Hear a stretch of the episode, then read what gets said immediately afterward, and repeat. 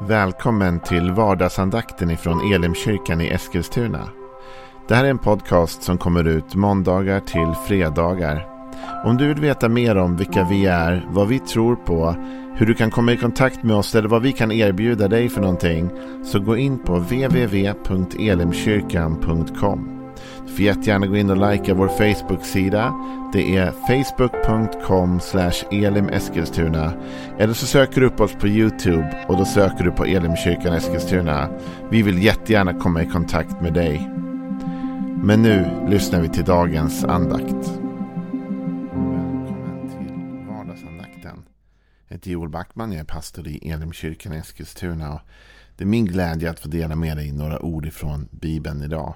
Och vi har kommit fram till det 24 kapitlet i Ordspråksboken. Vi plockar ut någon vers varje dag och lär oss av den. Någon kunskap, någon vishet som finns där. Och idag så har vi kommit fram till en fantastisk vers. En av de som jag tycker är mest uppmuntrande i Bibeln. Samtidigt som den innehåller utmaningar. Men mest är den uppmuntrande. Så vi hoppar dit. Till Ordspråksboken, det 24 kapitlet. Och jag tänkte att vi skulle läsa den 16 17 och 18 versen. Så här står det. För den rättfärdige kan falla sju gånger och resa sig igen. Men de gudlösa stupar när olyckan kommer. Gläd dig inte när din fiende faller. Låt inte ditt hjärta jubla när han störtar omkull. Då kan Herren se det med missnöje och vända sin vrede från honom. Det finns mycket i den här texten som är värt att stanna upp och reflektera kring. För det första så kan det verka som något negativt. Och det är detta. För den rättfärdige kan falla. Till och med står det den rättfärdige kan falla sju gånger. Om vi bara stannar där så finns det en del människor som jag tror har problem bara med den första delen av den första versen. Det vill säga man lever i någon sorts illusion om att den rättfärdige faller inte. Att den rättfärdige inte snubblar. Att den rättfärdige inte blir nerbrottad ibland eller faller undan för olika prövningar. Men det gör den rättfärdige. Till och med säger författaren här att den rättfärdige kan falla sju gånger. Och sju är ju ett heligt, evigt tal i Bibeln. Alltså den rättfärdige faller upprepade gånger. Och då kan man undra vad är det för typ av fall? Vad menas med det? Jo, men jag tror att det är många olika saker som får oss att snubbla i livet, eller hur? Ibland är det synden som får oss att falla. Vi gör något dumt och vi får ta konsekvenserna av det. Vi gjorde något vi inte borde ha gjort. Ibland är det bara omständigheter som får oss att falla. Någonting händer som vi inte var beredda på och vi faller omkull. En inflation kommer över världen och vi var inte beredda på den så vi föll. Ibland kommer sjukdom in i vårt liv och vi var inte beredda på det. Och vi faller, vi klarar inte av att stå emot prövningen. Den rättfärdige kan falla sju gånger. Jag vill att du stannar upp inför den meningen. Därför att så utmanande som den är så är den också befriande. Alltså den rättfärdige kan falla. Om du har liksom tvekat på dig själv du kanske inte har sett dig själv som rättfärdig. Du kanske har tänkt så här. Ja, jag är i alla fall ingen rättfärdig man eller kvinna. Därför att jag faller ju hela tiden. Jag gör ju misstag. Jag lyckas ju inte. Jag har inte det där perfekta livet. Eller den perfekta karaktären. Eller den perfekta moralen. Eller den perfekta motståndskraften i mitt liv. Då vill jag uppmuntra dig med den här versen. Salomon sa att hans erfarenhet var att den rättfärdige faller också. Den rättfärdige kan falla och kan falla sju gånger. Vet du, när man har småbarn, eh, som jag har haft flera stycken då, och fortfarande är några av mina barn ganska små, så kan de ibland få för sig att de inte kan misslyckas. Man försöker övertala sin, sitt lilla barn att liksom, klättra inte där, du kan göra illa dig. Eller akta dig där så du inte... Och ibland har jag hört mina barn, speciellt när de var ännu mindre, säga men jag kan inte det. jag kan inte ramla. Jag kan inte snubbla. Jag kommer inte göra det. Jo, du kan det. Och ibland lever vi med den inställningen även i vårt andliga liv. Ja, men jag kan inte det. Jag kan inte snubbla. Jag kan inte falla. Jag kan inte misslyckas. Jo, du kan och vi gör hela tiden detta. Vi lever inte upp till den ribba som vi önskar att vi kunde. Och det är därför också som vi är så tacksamma för Guds nåd. Som ju faktiskt räddar oss gång på gång. För här kommer då det positiva mitt i det olyckliga. Den rättfärdige kan falla och faller, skulle jag nästan vilja tillägga, upprepade gånger i livet. Men den rättfärdige reser sig också igen. Den rättfärdige kan falla sju gånger och resa sig igen. Jag har tänkt så här många gånger att det som skiljer den rättfärdige från den orättfärdige är inte fallet. För vi faller allihopa. Utan det som skiljer den rättfärdige från den orättfärdige är att den rättfärdige reser sig upp igen. Den rättfärdige får ny kraft av Gud, söker Guds nåd, söker Guds hjälp och med Guds kraft och hjälp ställer han sig upp igen och försöker en gång till. Men de gudlösa, står det, stupar när olyckan kommer. Alltså den gudlösa faller och förmår inte ta sig upp igen, har stupat. Det blir ett för hårt fall, kanske det blir för svårt, vad det nu är. Men det finns någonting i den rättfärdiges karaktär och liv som får en att resa sig igen. Jag tror ju att när du och jag har tagit emot Jesus och vi har bett om syndernas förlåtelse och vi har blivit det Bibeln kallar födda på nytt. Då får vi också del av Guds ande, säger Bibeln. Och jag är övertygad om att det är denna gode, heliga ande som också är vår liksom coach på något sätt. va? Som manar oss att resa oss igen. Det är den heliga ande som är den inneboende kraften som gör att du och jag, till och med när vi faller, när vi misslyckas, får kraft att resa oss upp en gång till. Orkar ta det en chans till. Pröva ytterligare en gång. Inte ge upp. Och när vi känner för att ge upp, då tror jag att den helige ande ibland viskar i vårt hjärta. Kom igen nu, ge inte upp. Däremot så uppmanas vi här att inte glädjas över den ogudaktiges fall. Det står gläd dig inte när din fiende faller och låt inte ditt hjärta jubla när han störtar omkull. Då kan Herren se det med missnöje.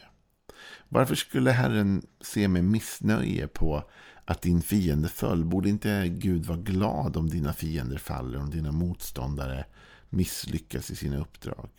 Jo, det är klart att Gud inte vill att din fiende ska ha framgång emot dig. Men för det första är Gud inte emot någon enda. Gud vill egentligen att alla ska lyckas. Gud vill att alla ska komma upp på fötterna igen när de har fallit. Gud längtar efter att alla skulle omvända sig ju och starta om igen. Men sen är det också detta tror jag. Att vi inte ska bli högmodiga. Att vi inte ska få för oss att det är vi själva som håller oss på banan. Eller att det är vår egen kraft som vi kommer upp igen när vi faller. Utan vi ska komma ihåg att om det inte vore för Guds nåd så hade vi varit lika förlorade som den gudlöse. Enda skälet att du och jag fortfarande står upp är att Gud har hållit oss stående eller lyft oss när vi föll. Det är han som ska ha äran. Och när du och jag blir lite för kaxiga då kan vi ibland få för oss att som sagt det är vi själva som är skälet. Men det är inte vi som är skälet. Och det här kan man bland annat se genom de andra saltarsalmerna. Psalm 37. Och i den står det så här i vers 23. Med Herren blir en mans steg fasta och han gläds över hans väg.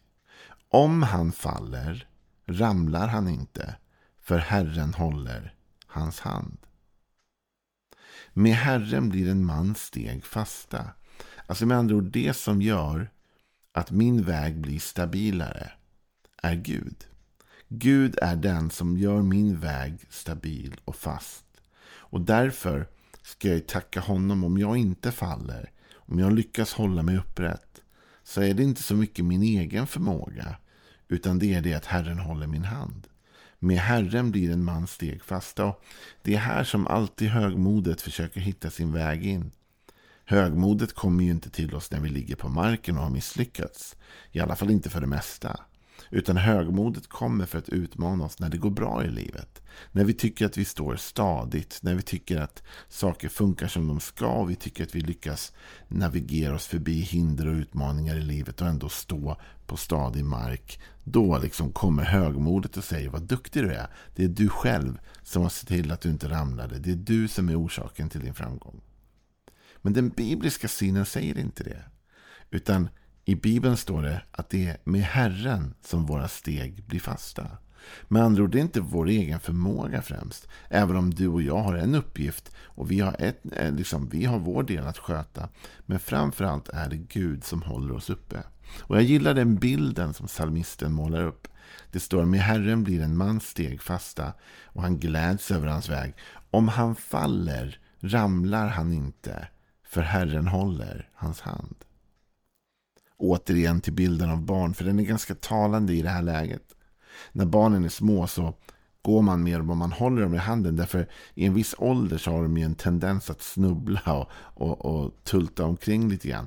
Det är liksom, man eh, behöver inte ens, de behöver inte ens ha en utmaning framför sig. De kan ramla i alla fall, bara få gå rakt. Så man försöker hålla barnen i handen. Och Det som händer då är intressant när ett litet barn faller. Men pappa eller mamma håller i handen. Då blir det ju så att med min hand så håller jag barnet uppe. Ja, det ramlar för en sekund men det hinner inte ens slå i marken innan jag har rätat upp barnet med min hand. Genom att jag håller mitt barn i handen så kan jag få upp det igen. Och det är precis så det är med Gud. Om du och jag faller, står det, så ramlar vi inte. Varför? Därför Gud håller vår hand. Det är inte vår egen duktighet. Det är inte vår egen förmåga. Det är inte att vi är så vackra och duktiga i alla lägen. Utan anledningen till att du och jag inte faller är att Gud håller vår hand. Och om vi ändå mot förmodan då skulle falla omkull och ramla ända ner till marken, verkligen köra i botten som man säger. Då är ju Gud den enda som på riktigt kan få oss upp igen. Och han vill göra det. Gång efter gång efter gång. Och du kanske tänker så här, men Gud blir till slut trött på mig. Jag har misslyckats en gång för mycket. Han orkar inte hjälpa mig igen. Han har fått nog nu. Men vad var det psalmisten sa? Den rättfärdige kan falla sju gånger och resa sig igen. Gud kommer alltid lyfta upp dig och mig. Det är det här som blir lärdomen för Petrus när han frågar Jesus hur många gånger ska min broder kunna göra orätt mot mig och jag ändå måste förlåta honom. Så mycket som sju gånger. Och ni, vet, ni som har läst texten vet att Jesus drar ut det ännu längre. Inte sju gånger, utan betydligt mer än så. Och det Jesus säger egentligen är, ni ska alltid förlåta. Och man kan tänka, men hur, hur ska jag kunna leva i en sån typ av förlåtelse att jag alltid förlåter människor, till och med när de gör upprepade fel mot mig? Du kan förlåta därför att Gud upprepade gånger har antingen hållit din hand så hårt att du inte föll ner. Eller lyft upp dig när du faktiskt snubblade. Gud har funnits där för dig och funnits där för mig. Och just därför så behöver du och jag vara försiktiga med högmodet. Och istället känna tacksamhet. Istället för att glädjas när det går dåligt för vår fiende. Eller när någon misslyckas som vi tycker liksom att det var lite halvskönt att de misslyckades ungefär. Istället för det så borde vi tacka Gud för att vi står. Tacka Gud för att han hjälper oss att inte snubbla. Att han ger oss kraft och ork att fortsätta en dag till. Ja, det här var några tankar från Ordspråksboken. Imorgon är vi tillbaka med ännu mer goda, uppbyggliga tankar från Ordspråksboken. Ha en välsignad dag och kom ihåg detta. Den rättfärdige kan falla och faller. Men Gud lyfter upp oss igen. Ha en välsignad dag. Hej då.